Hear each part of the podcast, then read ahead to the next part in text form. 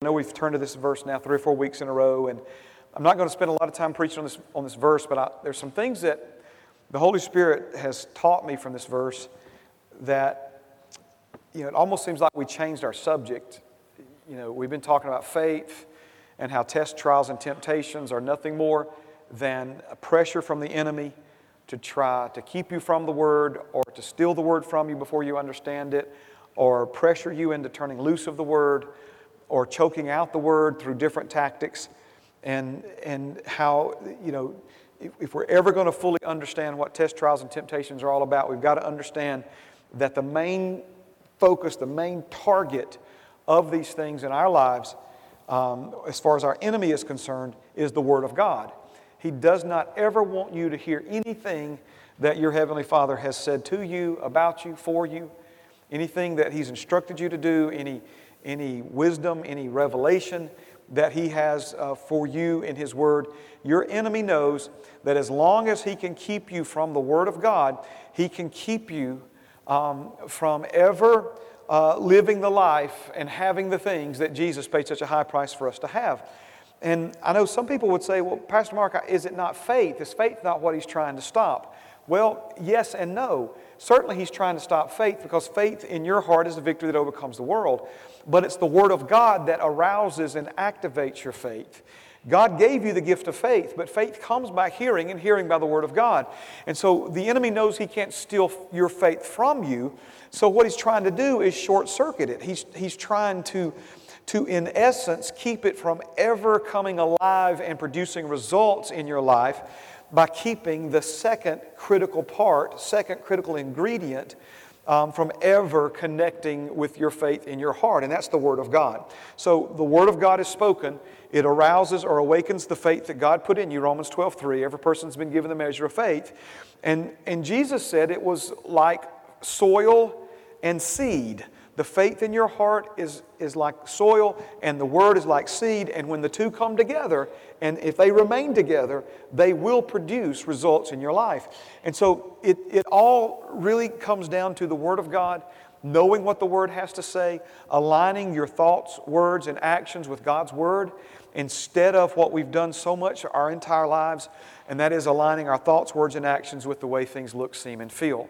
So we don't walk by sight, but we walk by faith looking at and focusing on upon what God says, even if there's no evidence around us to support it or evidence to prove that it's true.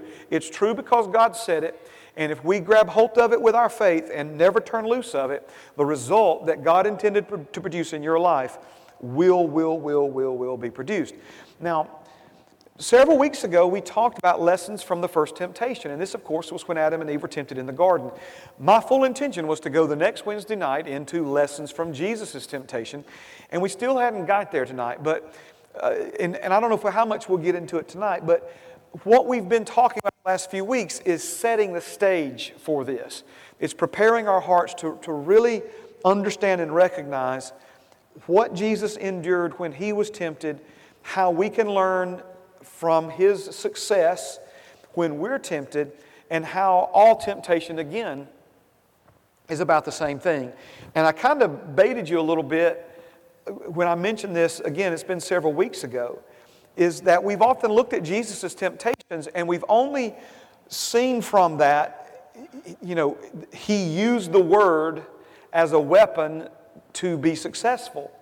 But it's not just that the word was used to to be victorious in the temptation, but the word was what the temptation was all about. It was not just a weapon of defense, because again, the devil will, will, will have us so confused. You know, he'll get us focused on one thing while he's really trying to steal something else from us altogether. And if we're looking one way, he'll steal what it's really about. And so, again, the Word, the Word, the Word. Amen. I'm not, I, I want to go back and repreach 17 sermons on it, but I'm going to, I'm going to stay focused tonight. So, with that said, Jeremiah chapter 10, verse 23 O Lord, I know the way of man is not in himself, it is not in man who walks to direct his own steps. Again, I know the way of man is not in him. If, if the way for you to go about life is not in you, this means you've got to get this from an outside source. Okay?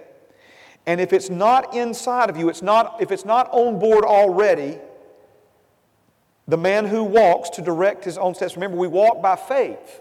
We live. This word walk is, is talking about your life on a step by step, moment by moment, word by word basis. And he's saying that it's not in us.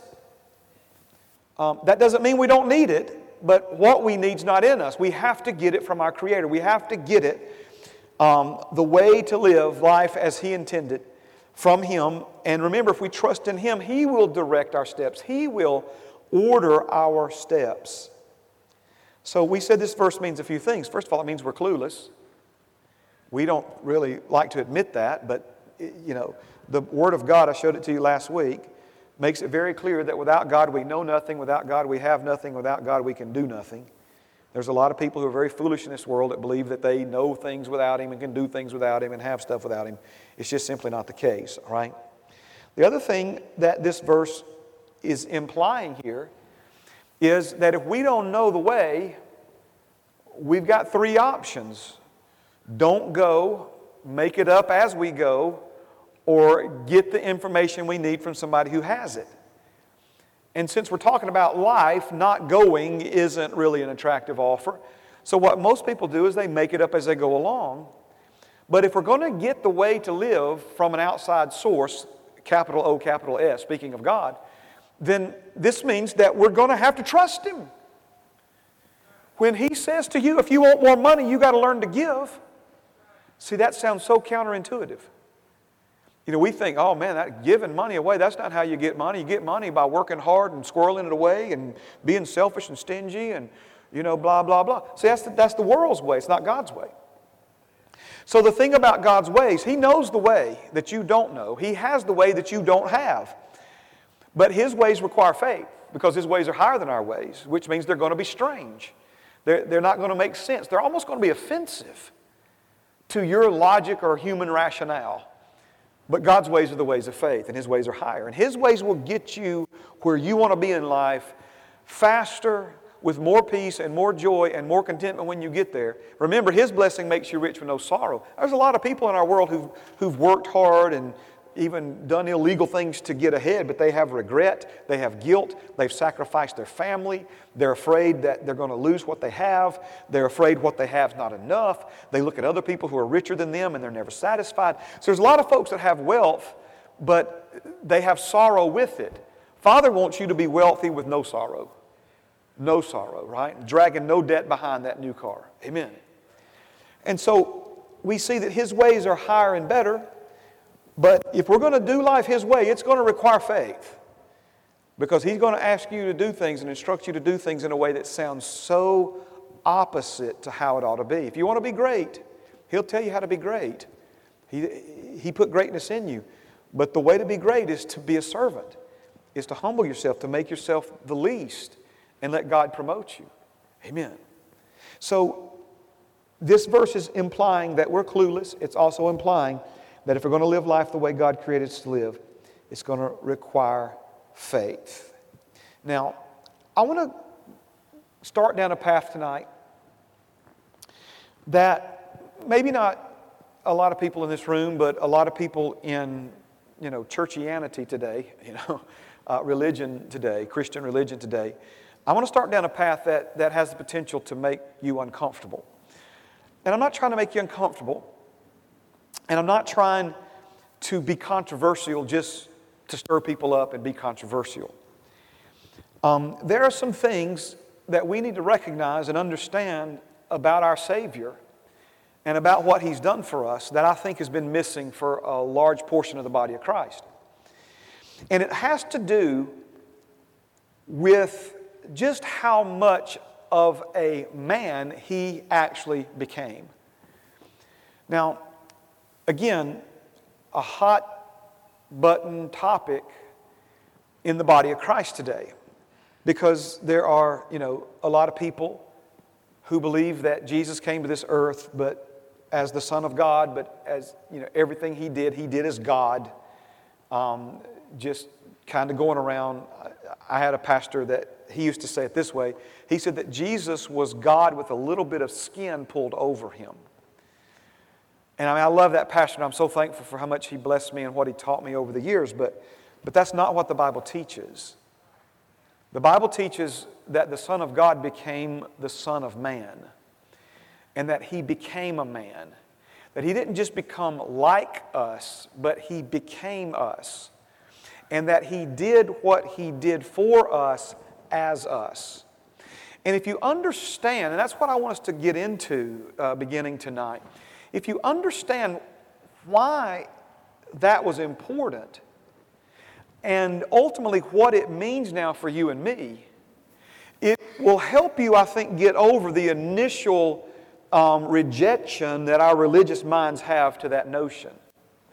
So, again, if I could just state it as plainly and as clearly as I know how to state it, Jesus, according to the scriptures, emptied himself of everything that made him God and became a man, like as we are. I'm, multi- I'm kind of combining Philippians 2 and some verses out of Hebrews just to make this statement. We'll come back and backfill this retainer wall after we get it built, okay? But he became a man, emptied himself of everything that made him God. He was in the form of God. He thought it not robbery to be equal with God, but everything that made him God, he laid it aside. He took that crown off and set it on his throne in heaven. And he came to this earth as a man. And he humbled himself, the Bible says, and not just as a man, but as a servant of servants, and humbled himself all the way to the point of obedience to allow himself to be beaten and tortured and executed in a horrific way on the cross. Now, the reason that this is so important for us to understand is because what Jesus did, He did for you, but He also did as you. And He did not come to this earth to try to improve His right standing with His Father. In other words, it wasn't like Jesus said, You know, Father, I'm, I'm going to I'm to make myself even better to you than I am. I'm going to make you love me even more than you do. And I'm going to go down there and I'm going to take care of all that business on the earth. No, Jesus' righteousness cannot be exceeded, cannot be improved upon. So he didn't come here as a man to make himself right. He was eternally righteous already. He came to make you and me right. And because our weakness was our flesh, He had to come in the flesh in order to fix the sin problem by condemning sin in the flesh. Again, now I'm quoting from Romans 8. Now, before I get too far ahead of myself, I want to back up with something that's even a little more controversial. And I, I was, it was three weeks ago, right there praying on a Wednesday afternoon, when the Holy Spirit said this to me. Now, from time to time, I, I have, you know, confided in you. I, again, I can't make you believe what I believe, and I'm not here to even try to do that. My responsibility is to hear from the Lord, read the verse, and make the sense. Your responsibility is to receive that word, search the scriptures for yourself, and allow the Lord to speak whatever it is He's speaking into your life. And the Holy Spirit is all of our teacher. I'm not your teacher, the Holy Spirit's your teacher. People come up to me all the time and say, Pastor, man, what you said this morning so touched my heart. And I'm like, well, really, what was it? And they say something I didn't even say. That was the Holy Spirit. Now, something I said triggered something in them that the Holy Spirit then took that message and, and, and implemented and applied it to their own heart and to their own question and to where they are in their walk with the, God, with, with the Lord and so with the Father. And so, you know, I recognize that. But from time to time, the Lord will speak things to my heart and, and I'll begin to search the scriptures. I, I'll begin to, you know, in my heart, or maybe I'll go to my office and, and start, you know, searching through.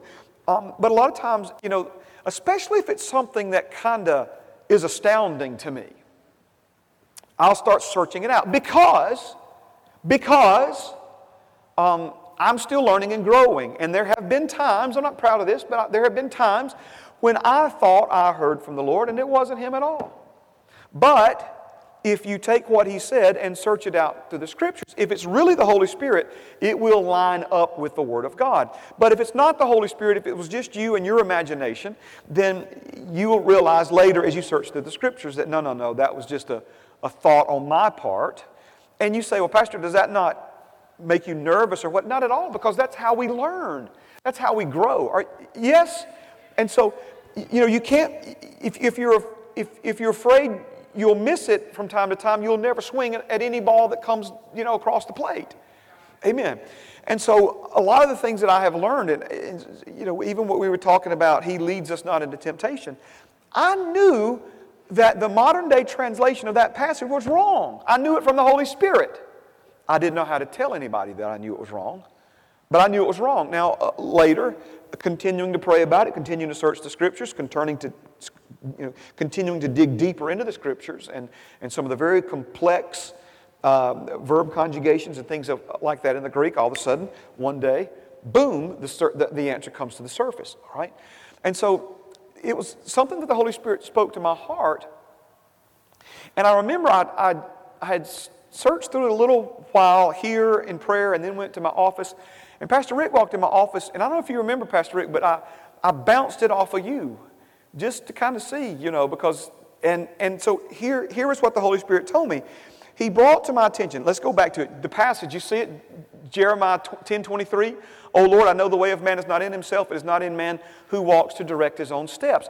I was meditating on this passage, praying over this passage, praying over the message of that Wednesday night, and the Holy Spirit brought this to my attention. He said, Jesus was no exception to this truth. That Jesus was no exception to this truth that Jesus became a man in every way, and because becoming a man means the way of man was not found in him, he had to find his way, or should I say his Father's way, just like each and every one of us. But now, see, here's the difference. Here's the difference. Jesus listened to his Father. We decided to go get two PhDs from the School of Hard Knocks and then reluctantly listen to him part of the time. Amen. Now, if this is offensive to you, let me go ahead and tell you that I, my initial search, it was confirmed. I told Pastor Rick, but in the days ahead, I began to question. I began to question. And so I went back to the Holy Spirit and I asked him, I said, I'm feeling like you're wanting me to preach this, but in order for me to preach it confidently, I, I, I just I need you to show me something else that's connected.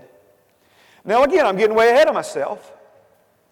But he told me something that's been right there under my nose, under your nose, um, for years and years and years that I never noticed.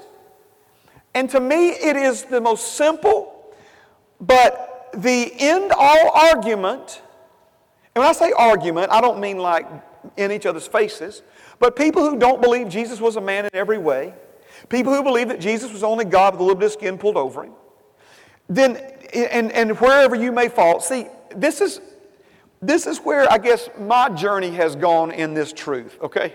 I've gone from he was God with a little skin pulled over him to no, no, he was, he was a whole lot more man than that, but was kind of part God, part man um, to now that he was fully man. Now, there's another, there's another teaching that goes with this, okay? And, and it also makes people just as uncomfortable, Brother, Brother Todd. And, and that's this one. Are you ready? Okay. It's not just that we're uncomfortable really embracing just how much like us he was, we're equally uncomfortable embracing just how much like him we are. Are you, are you understand what I'm saying? And you say, well, how could he be a man and still do so many things?